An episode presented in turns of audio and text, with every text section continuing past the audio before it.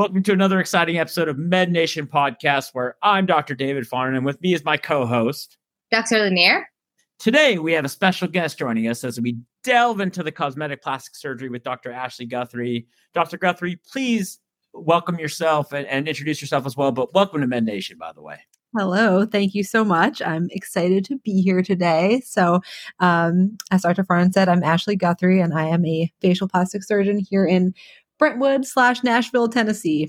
We are delighted to have you, Dr. Guthrie. This is exciting. Yes, absolutely. It's so funny. I'm downstairs. You're upstairs. I'm in Brentwood today. We're so close. We're so close. Uh, tell our listeners about yourself a little bit and how you started in this field. Absolutely. Um, so I did my training in ENT, um, head and neck surgery back in New York. I'm from New Jersey, so um, I wanted to be there for my my residency training close to home. So um, I did my my five year residency there at Mount Sinai, and then during my residency, I decided I really enjoyed um, the facial plastic surgery aspect of ENT.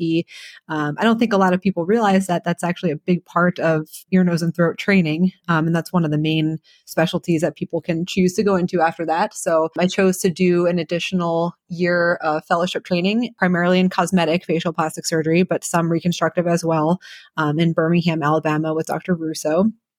So I did that additional year of training in his private practice, which was great experience. And then I moved up from Birmingham to Nashville. Um, I had a lot of family that had recently moved to the area, so I decided it would be a, a good place to open up shop, and I um, opened my own practice right right out of fellowship. Yeah, you know, I and and I kind of know um, you know some of your story as well, but it seems like you really hit the ground running, and that's really inspiring. Um, you know, starting your own business after fellowship.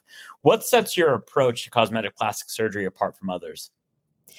I'm really focused on people looking natural, looking like themselves, just kind of an improved version of themselves. Um, I know there's there's lots of of people out there who are are so afraid to have any kind of plastic surgery done because they see the people that look so strange afterwards and and um, you know it causes a lot of trepidation for people into into getting anything done or even exploring things. So i just really focus on making people look natural just healthy you know more youthful versions of themselves. That's really always my goal. I'm very conservative.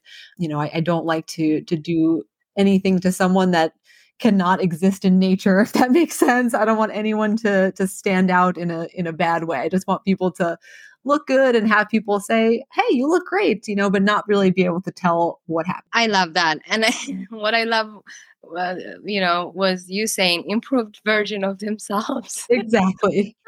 I I want to look improved improved uh, version of myself. I might I might come up.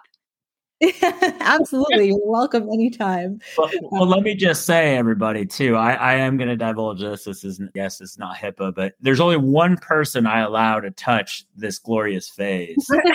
and let me just tell everybody in Middle Tennessee, the only person that can touch his face is Dr. Ashley Guthrie. So. Well, I'm very honored and I appreciate that. And if I ever need anyone to touch my feet, I know who I'll be going to. Thank you. See, see, guys, everybody, everyone better be listening because that, that was an incredible compliment compliment. So, so Dr. Guthrie, can you share some insights into the the most common procedures and trends you have observed in the past few years? Sure. Um, I think in general, plastic surgery it definitely kind of saw a, boom during COVID. Um, it was like the Zoom boom of plastic surgery. I think that's kind of settled down a little bit, kind of back to normal. Um, but I definitely think it did make people more aware of um, their appearance and especially their faces doing so many Zoom calls for work. Um, so definitely an uptrend in in facial plastic surgery in general. But some of the more common things that that I perform are aging face related surgeries. So I do a lot of blepharoplasties or you know, eyelid surgeries, both upper and lower, um, facelifts, uh, rhinoplasties are very common. Basically, any, anything you can think of on the head or neck, I do it. Um, but I would say the most common things are are related to aging faces. That's exciting. Do you have anybody bring you a picture of the Kardashians or any other celebrities and ask you to make them look like that? I feel very fortunate that the vast majority of my patients are like very, I'll say, normal and have appropriate expectations and don't ask me for anything, you know, out of the realm of, of what would be appropriate. So, um, you know, I do have patients who show me younger pictures of themselves, which I always appreciate just to give me a sense of kind of where they were at. That helps me also predict where we can get with our surgeries. You know, some people will show me eh, ideas they have about certain noses they might like or lips or things like that. And those are always helpful as long again as it's within the realm of possibility for that person. You know, there's some there's limitations of course with everything. And so, you know, it's important to kind of set expectations. But but I always welcome people showing me examples of things that they like. Yes, guys, and I just want to add here again, you know, I'm the peanut gallery. I can attest. I showed her pictures of Ryan Gosling. Guys, let's be reasonable. I cannot look like Ryan Gosling, and no matter how much filler, just not going to happen. So. Uh, no, exactly. But I mean, it's it's all about expectations right. in, in, plastic surgery, especially um, with all of medicine, but particularly with cosmetic oh, surgery, oh, because um, if you set the expectations ahead of time, you're you're much more likely to have a happy patient and for you to feel good about what you did. You know, you just want to make sure that you're not offering something that's just not achievable. Yeah, yeah I agree. Expectations I all around. I mean, that applies to, and like you said, that applies to all specialties, including foot surgery. I think Dr. Mm-hmm. I, we talk a lot about expectation because, you know, when these folks come in for elective bunion surgery or just hammer toe surgery or corrective surgery for some sort of, you know, aesthetic purpose, you do, you, you know, to say, hey, I want the toe as straight as possible it's just like any profession, like a veneer, a dental veneer, I assume, or a, rhinoplasty for you, or right. just in general. I mean, yeah. So we get that. We get that quite often. Yeah, absolutely. It's it's important because you know you want to you want to make people feel excited and happy about choosing to undergo a surgery, but it's easy to to let that get away from you and wind up with a disappointed person afterwards if you didn't point out things that might be limiting factors ahead of time. Correct. Like I will never be Ryan Gosling. I, Ryan Gosling. Um, so, have your own look, Dr. Farnen. Th- thank you, thank you. That, yes, yeah. I'll take, that, I'll take that compliment. So, Dr. Guthrie, what advice do you have for individuals considering cosmetic procedures, especially those who might be apprehensive or unsure? I definitely think it's important to find a surgeon that you're comfortable with. Do your research look at who's out there, look at their websites, look at their social media before and afters. And, you know, even that alone before you go to see the physician gives you kind of a sense of, of what they're like and what their style is.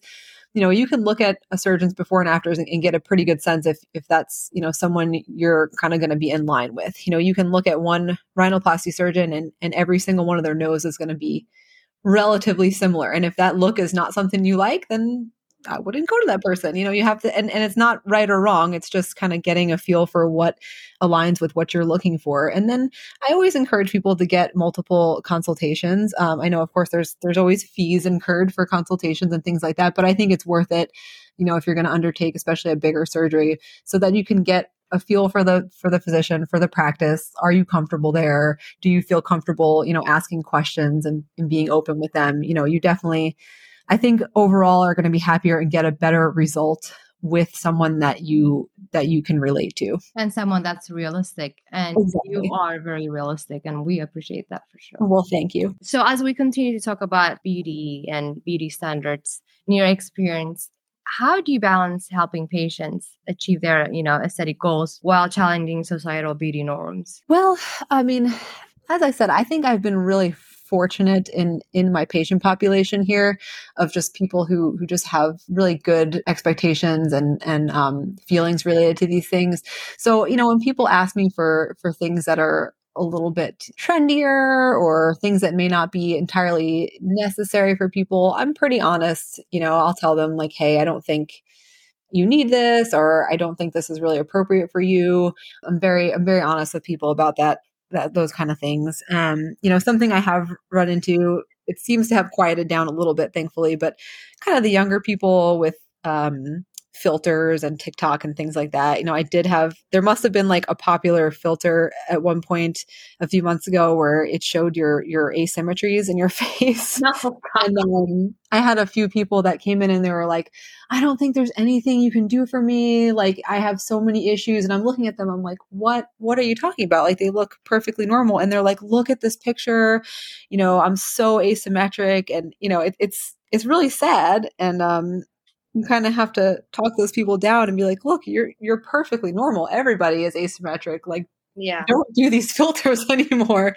Um, so I think in terms of like societal beauty norms, the, the, the filters and some of the social media have given people like a distorted view of of what themselves, yeah sort of view themselves and what looks natural and nice and you know it also kind of has made people in a way all want like this one cookie cutter look. You know it's kind of like the kardashian look. Yeah. With the you know the the microbladed eyebrows and the big lips and the, the whole look. So i think it's important to kind of encourage people to feel good about themselves and, and good about their own looks. Like everybody has their own unique look and I don't want to make everyone look exactly the same. Well, a perfect segue, you know, in a world where social media and filtered images have become prevalent, how do you address unrealistic expectations and some patients might bring to the table? I mean, I always try to explain to people again with like especially the asymmetry thing. That's a big thing and everybody has asymmetry in their face. And so that's something I, you know, make an effort to point out to people ahead of time before I do anything so that they're aware of it you know they know that it's not that is not necessarily going to change. Um, i talk to people about the fact that things that they see online and, and the filters are not realistic you know everybody has you know imperfections in their skin. There's nothing you can do to to get rid of every little mark or pore or you know indentation on their skin. You know these are things that are normal human body parts. And one of the things actually that is a common issue with especially younger patients, is like nasolabial folds, you know, the lines on the sides of the mouth, which are normal. That's a human thing to have. And so I've got quite a bit of young people who are like, I hate this line here. Like, can you fill this in? And I have to try to explain that that's that's not human to not have that line. That line is part of your face. It's from smiling, um, and it just does not look normal or natural to completely obliterate that. Do you have a, th- a favorite procedure that you do? Um, I I really like doing eyelid surgery, blepharoplasties, because they're relatively easy for the patient to go through. It's a pretty quick downtime. There's almost no pain, but it makes a really dramatic result very quickly. You know, by by two weeks later, people look significantly better than they did before. And um, people are there's a very high satisfaction rate with blepharoplasty. So I, I enjoy doing them. Awesome. So well dr Guthrie as we wrap up could you share a memorable patient success story that um, highlighted highlights the impact of your work? Yeah absolutely. I i actually just had one yesterday who came for a follow-up that made me feel really great. Um, so this was a really really sweet patient. She had an upcoming wedding of one of her children. Um, she was kind of, you know, struggling with her weight and, and feeling badly about herself, especially kind of around the neck area. She wanted to do something, you know, quick that could give her a nice improvement without having to go through surgery. So I did something called FaceTite on her, um, which is like a non-surgical way to tighten the lower face and the neck. So I did that with some with some liposuction as well. And she just got an awesome result. And she came in yesterday for her follow up after her her son's wedding, and she she just gave me a little speech about how much better she felt about herself and how she was really able to enjoy the day of the wedding and not feel self-conscious about photos being taken of her and just like how much more motivated she felt about you know her life in general. And that just made me feel really great and that's why i do it. Yeah that's it that's awesome. Yeah. That's awesome. Absolutely. Dr Guthrie thank you for joining us today on Med Nation and sharing your insights into uh, facial plastic surgery um, I really love your uh, realistic approach to beauty. If someone wants to consult with you, how would they reach you? Absolutely. Thank you so much for having me. I always love speaking with you guys. Um, so, my practice is called Guthrie Facial Plastic Surgery. It's easy to remember because it's my last name.